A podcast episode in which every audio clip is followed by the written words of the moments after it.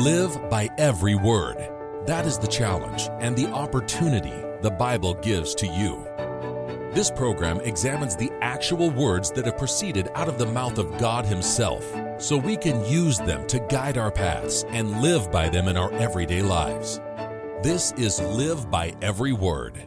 Thanks for joining me here today on Live by Every Word.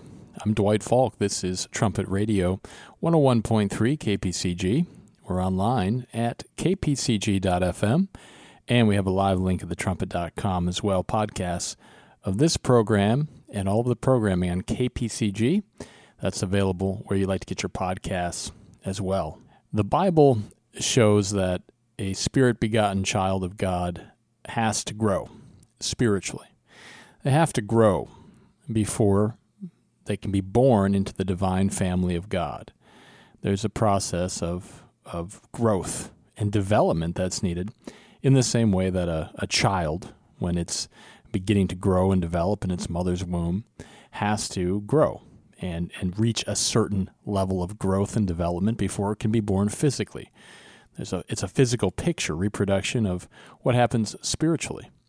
And so we have to be growing, we have to be developing uh, before we can be born into God's family. And that means that during this life, this physical life, we have to be developing more of the mind and character of Jesus Christ. And it takes time and effort to use God's Spirit to grow spiritually. It takes time and it takes effort. And we need to be growing in both of those things that are so vital the mind and character of Jesus Christ. So let's look at what we have to do, how we have to grow in our development as we take on the character of God. And we have a few passages today. And if you have a Bible handy, it'd be great to get it out so we could look at these passages together. The first passage we'll look at is in Romans 12. Romans 12, and we'll look at verses 1 and 2. And here Paul says, I beseech you, therefore, brethren, by the mercies of God, that you present your bodies a living sacrifice, holy, acceptable unto God, which is your reasonable service.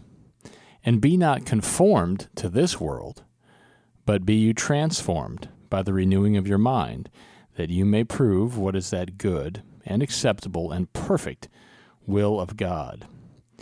And so, to grow spiritually here, we see that we have to stop thinking like the world does. We have to stop living like society around us and make a change and grow to think like Christ and to live like Christ. And so we see it's not enough to simply talk about Christ or to even agree with the Word of God that we read in the Bible.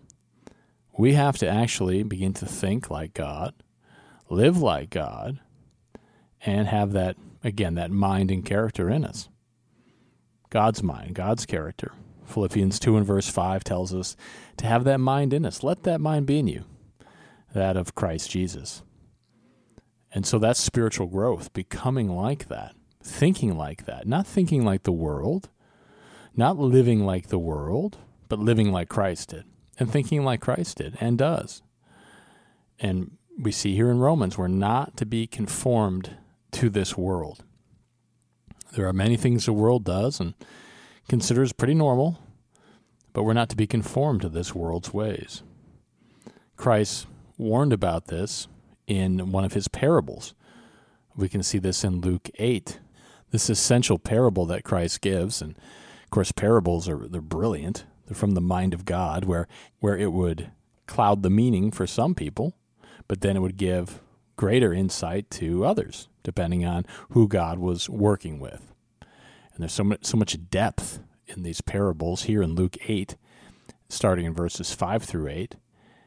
Christ says, A sower went out to sow his seed. And as he sowed, some fell by the wayside, and it was trodden down, and the fowls of the air devoured it.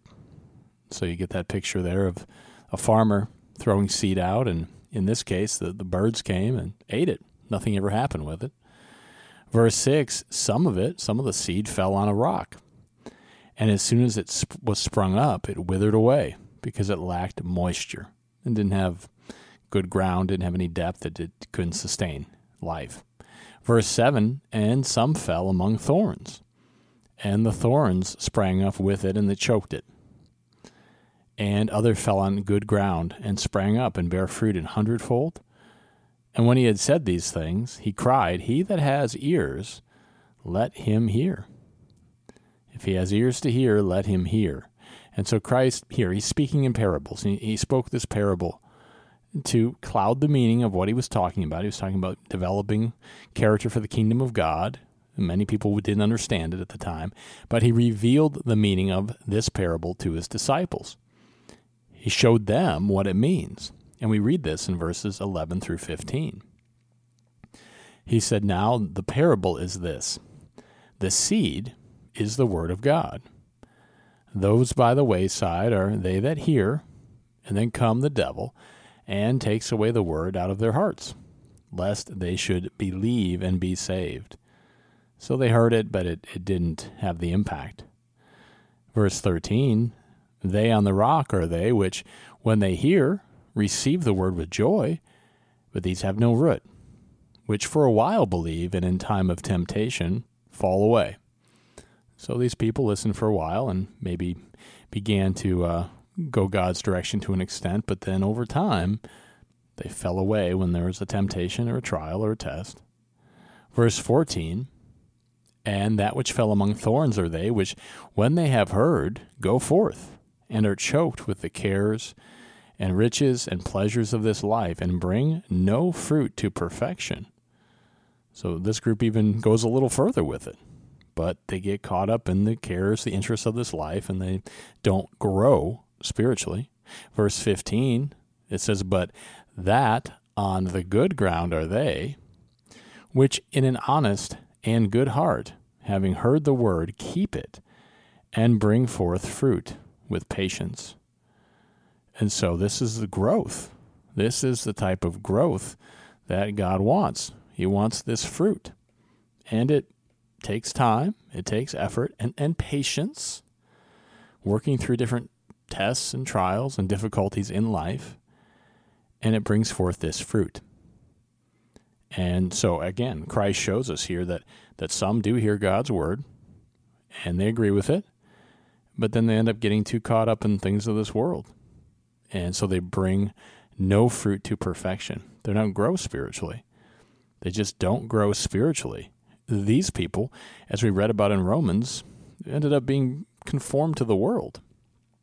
We're told they're to not be conformed to this world, but instead to take on the mind of Christ. So, to grow spiritually, we need to use God's Spirit to hear God's Word and understand it and then keep it. Do it. We have to do it. We have to produce fruits. And we can notice further how specific Paul gets about our spiritual growth in Ephesians 4. Ephesians 4, and look verse 21, and we'll read a few passages here. Verse 21, it says, If so be that you have heard him and have been taught by him, as the truth is in Jesus, that you put off concerning the former conversation, the old man, or the conduct, which is corrupt according to the deceitful lusts. The things we talk about, the things that we do, the things that we get involved in. Put off the old ways. Don't be conformed to the world and start changing. Look, verse 23 and be renewed in the spirit of your mind. Have God's spirit. Use it. Let it work. Follow the direction. Verse 24 and that you put on the new man, which after God is created in righteousness and true holiness. So we're becoming new, we're growing. If we're using God's Spirit, we're putting on this new man, and it's growing and it's developing, and that new man is not conformed to this world or to the ways of this world like the old man was. This new man goes a different direction. It goes the way of God. Verse 25, it says, Wherefore, putting away lying, speak every man truth with his neighbor. So it's starting to get into some just real nitty gritty specifics here very specific things. What's he talking about? Is it just sort of like a feeling or a sentiment or a, you know, uh, what is he talking about here? No, he's he's talking very specifically about doing some very very practical things. Put away lying, he says. Speak every man truth with his neighbor, for we are members one of another. We see a lot of lying in the world. But as we grow spiritually, we'll put that away and we'll be truthful. Verse 26 Be you angry and sin not. You know, there's a time where we, we might get upset by something, but says, hang on, don't don't sin. You know, get get control of your thinking. Let not the sun go down upon your wrath. Neither give place to the devil. Don't be in a, a negative attitude, an angry attitude. Don't let Satan have advantage there. He says, Let him that stole steal no more. Okay, if that was a problem, stop doing that. But rather let him labor, go the other direction. See, grow spiritually, working with his hands, the thing which is good that he may have to give to him that needs. So a complete change of direction here. Repentance. The person used to steal, and he says, Look, stop doing that. Instead, go and work. And then you'll have enough for yourself and to share with others. You'll change from the way of get to the way of give. This is spiritual growth. Verse 29, he says, Let no corrupt communication proceed out of your mouth, but that which is good to the use of edifying, that it may minister grace unto the hearers. Sometimes you might be around a, a group or a person that there's a lot of corrupt communication. And that can be pretty irritating. but, you know, that's it's something that also people can get involved in. And uh, God says, you know, look through Paul here, he said, look, change that. Change that. Don't do that anymore. Don't let that come out of your mouth. Just, you say things that are edifying, they're beneficial, they help people. That's different than the way the world is. Verse 30 And grieve not the Holy Spirit of God, whereby you are sealed unto the day of redemption, those that are baptized and and do have God's Spirit by the laying out of hands of a minister. Of course, after that process of initial repentance. Verse 31 says, Let all bitterness and wrath and anger and clamor and evil speaking be put away from you with all malice. It's quite a checklist here of how to grow spiritually, the things to put away and the way to change. Don't be conformed to that old way. That's the way we've all done at times. That's the way the world acts and the world thinks. Let's change from that. Let all that bitterness and wrath and anger and clamor and evil speaking be put away from you with all malice. And verse 32, and be you kind one to another, tender hearted, forgiving one another, even as God, for Christ's sake, has forgiven you have an attitude of being willing to forgive somebody when they repent, not holding grudges and, you know, being bitter and angry and speaking evil, all these things. See, these are very specific things that are mentioned here on this list attitudes and actions. And, and Paul is saying, look, we need to grow spiritually. And it's not just a, a sentiment or a nice thought or a good feeling. It's very practical. Don't don't steal anymore. Instead, work and give. Don't speak evil anymore. Instead, speak edifying words. See, it's, it's a different way of life. And that's how we grow spiritually. But as Christ talked about there in Luke, in the parable of the sower, you know, some people they, they do grow to an extent and they're they're, you know, at a certain point, but then there's these thorns that grow up and they next to them and they really are conforming to the world. Instead, the concerns and the cares of the world, they choke out God's word. And they're conformed to the world and they don't make these changes. It, the, the changes stop and it, it becomes pretty stagnant and then slides backwards if they've come out of some things. And some of these, these bitterness and the wrath and the anger and the evil speaking, it, it grows up again. Weeds, right? We all uh, deal with that in a physical sense. You plant a garden and you always have to pull the weeds out. We have to change. See, we've got to be not conformed to this world, but think like God. Take on the mind of Christ and the character of Christ. And that's spiritual growth. That's spiritual growth. Here's a quote from the Herbert W. Armstrong uh, College Bible Correspondence course, and it's free at thetrumpet.com. And if you don't have it, uh, please sign up for it. It's great, and it really gets into a lot of these subjects in a lot of depth. But it says one one's basic attitude of mind must be changed, must be converted. This transformation is a tremendous undertaking. It requires a miracle. The Holy Spirit is the miraculous power needed to help renew one's mind. See, we read about that in Romans. We have to renew our mind. And well, how do we do that? It takes the power of God's Holy Spirit. It's a miracle. The quote says, It is the development of the perfect, holy, and righteous character of God. The impregnation of your mind by the Holy Spirit will plant within you the seed of the divine nature of God. You can read about that in 2 Peter 1 and verse 4. And it says it will make possible the development of his character in you. See, we can't develop God's character on our own. That has to come from God's Spirit. It doesn't come from human man, physical man. It comes from God's Spirit. The quote says, Once Spirit begotten, we are to gradually grow to become more and more like God in the way we think, speak, and do things. Right? Very practical. How do we think? What do we speak? And what are the things that we do? You know, Paul really hit on the fact that our minds have to be renewed. Well, that's the that's the seat of intellect. That's where you know, our actions come from. It begins in the mind. Why do we say certain things? Well, it's what we're thinking about. It's what we're thinking about, and then we do what's in our minds, what we're thinking about. And so we need God's Spirit to renew our minds so that we can then more and more grow spiritually and think like God more and speak like God more and do the things that God would have us do. The quote continues and says, We develop the character of God by obeying Him and by giving to and helping others. This kind of godly character is developed in Christians through independent free choice combined with learning, experience, trial, and testing. And of course, all of it has to come from God's Spirit, but then we have to work with that Spirit of our own free choice and then learn and go through some experiences, have some trials, have some tests at times, and that's how God helps us to grow spiritually. So we have to use the power of God's Spirit to grow spiritually. And God's Spirit then will produce godly fruits in our lives. You can read about those in Galatians 5, the fruits of the Spirit.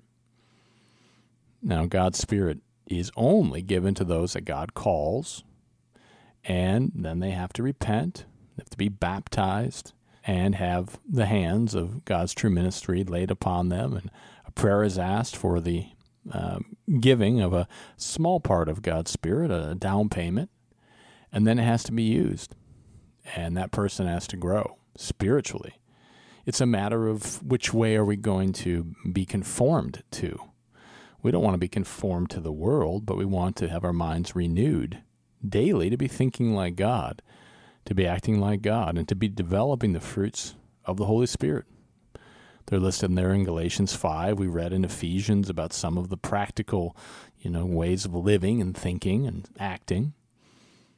See, God's Spirit has to be renewed daily through prayer, study, meditation, you know, thinking about what we're reading and applying it to our lives. And then there's occasional fasting too, which we have information about that at thetrumpet.com. And, and uh, that's really an important topic as well. So, all of these spiritual tools are needed. If God's Spirit is being renewed and used, then it will produce fruits of God's Spirit. See, we'll be growing spiritually. And God will be preparing us then to be born into his eternal family. We'll be you know, getting to the point where we're grown enough and we can be born into the family of God. It takes growth. It takes growth. And so we have to keep growing and developing more of the mind and the character of Jesus Christ. To help you do that, of course, we have this Bible correspondence course that's free at thetrumpet.com and a lot of other material. It's all free and it's at thetrumpet.com. You can read it. That will um, give you guidance and direction and insight into the Word of God and the direction that God has for you to go.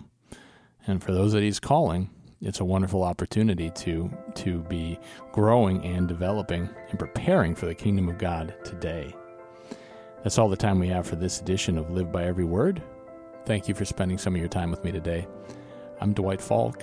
Until next time, let's all strive to more perfectly live by every word of God.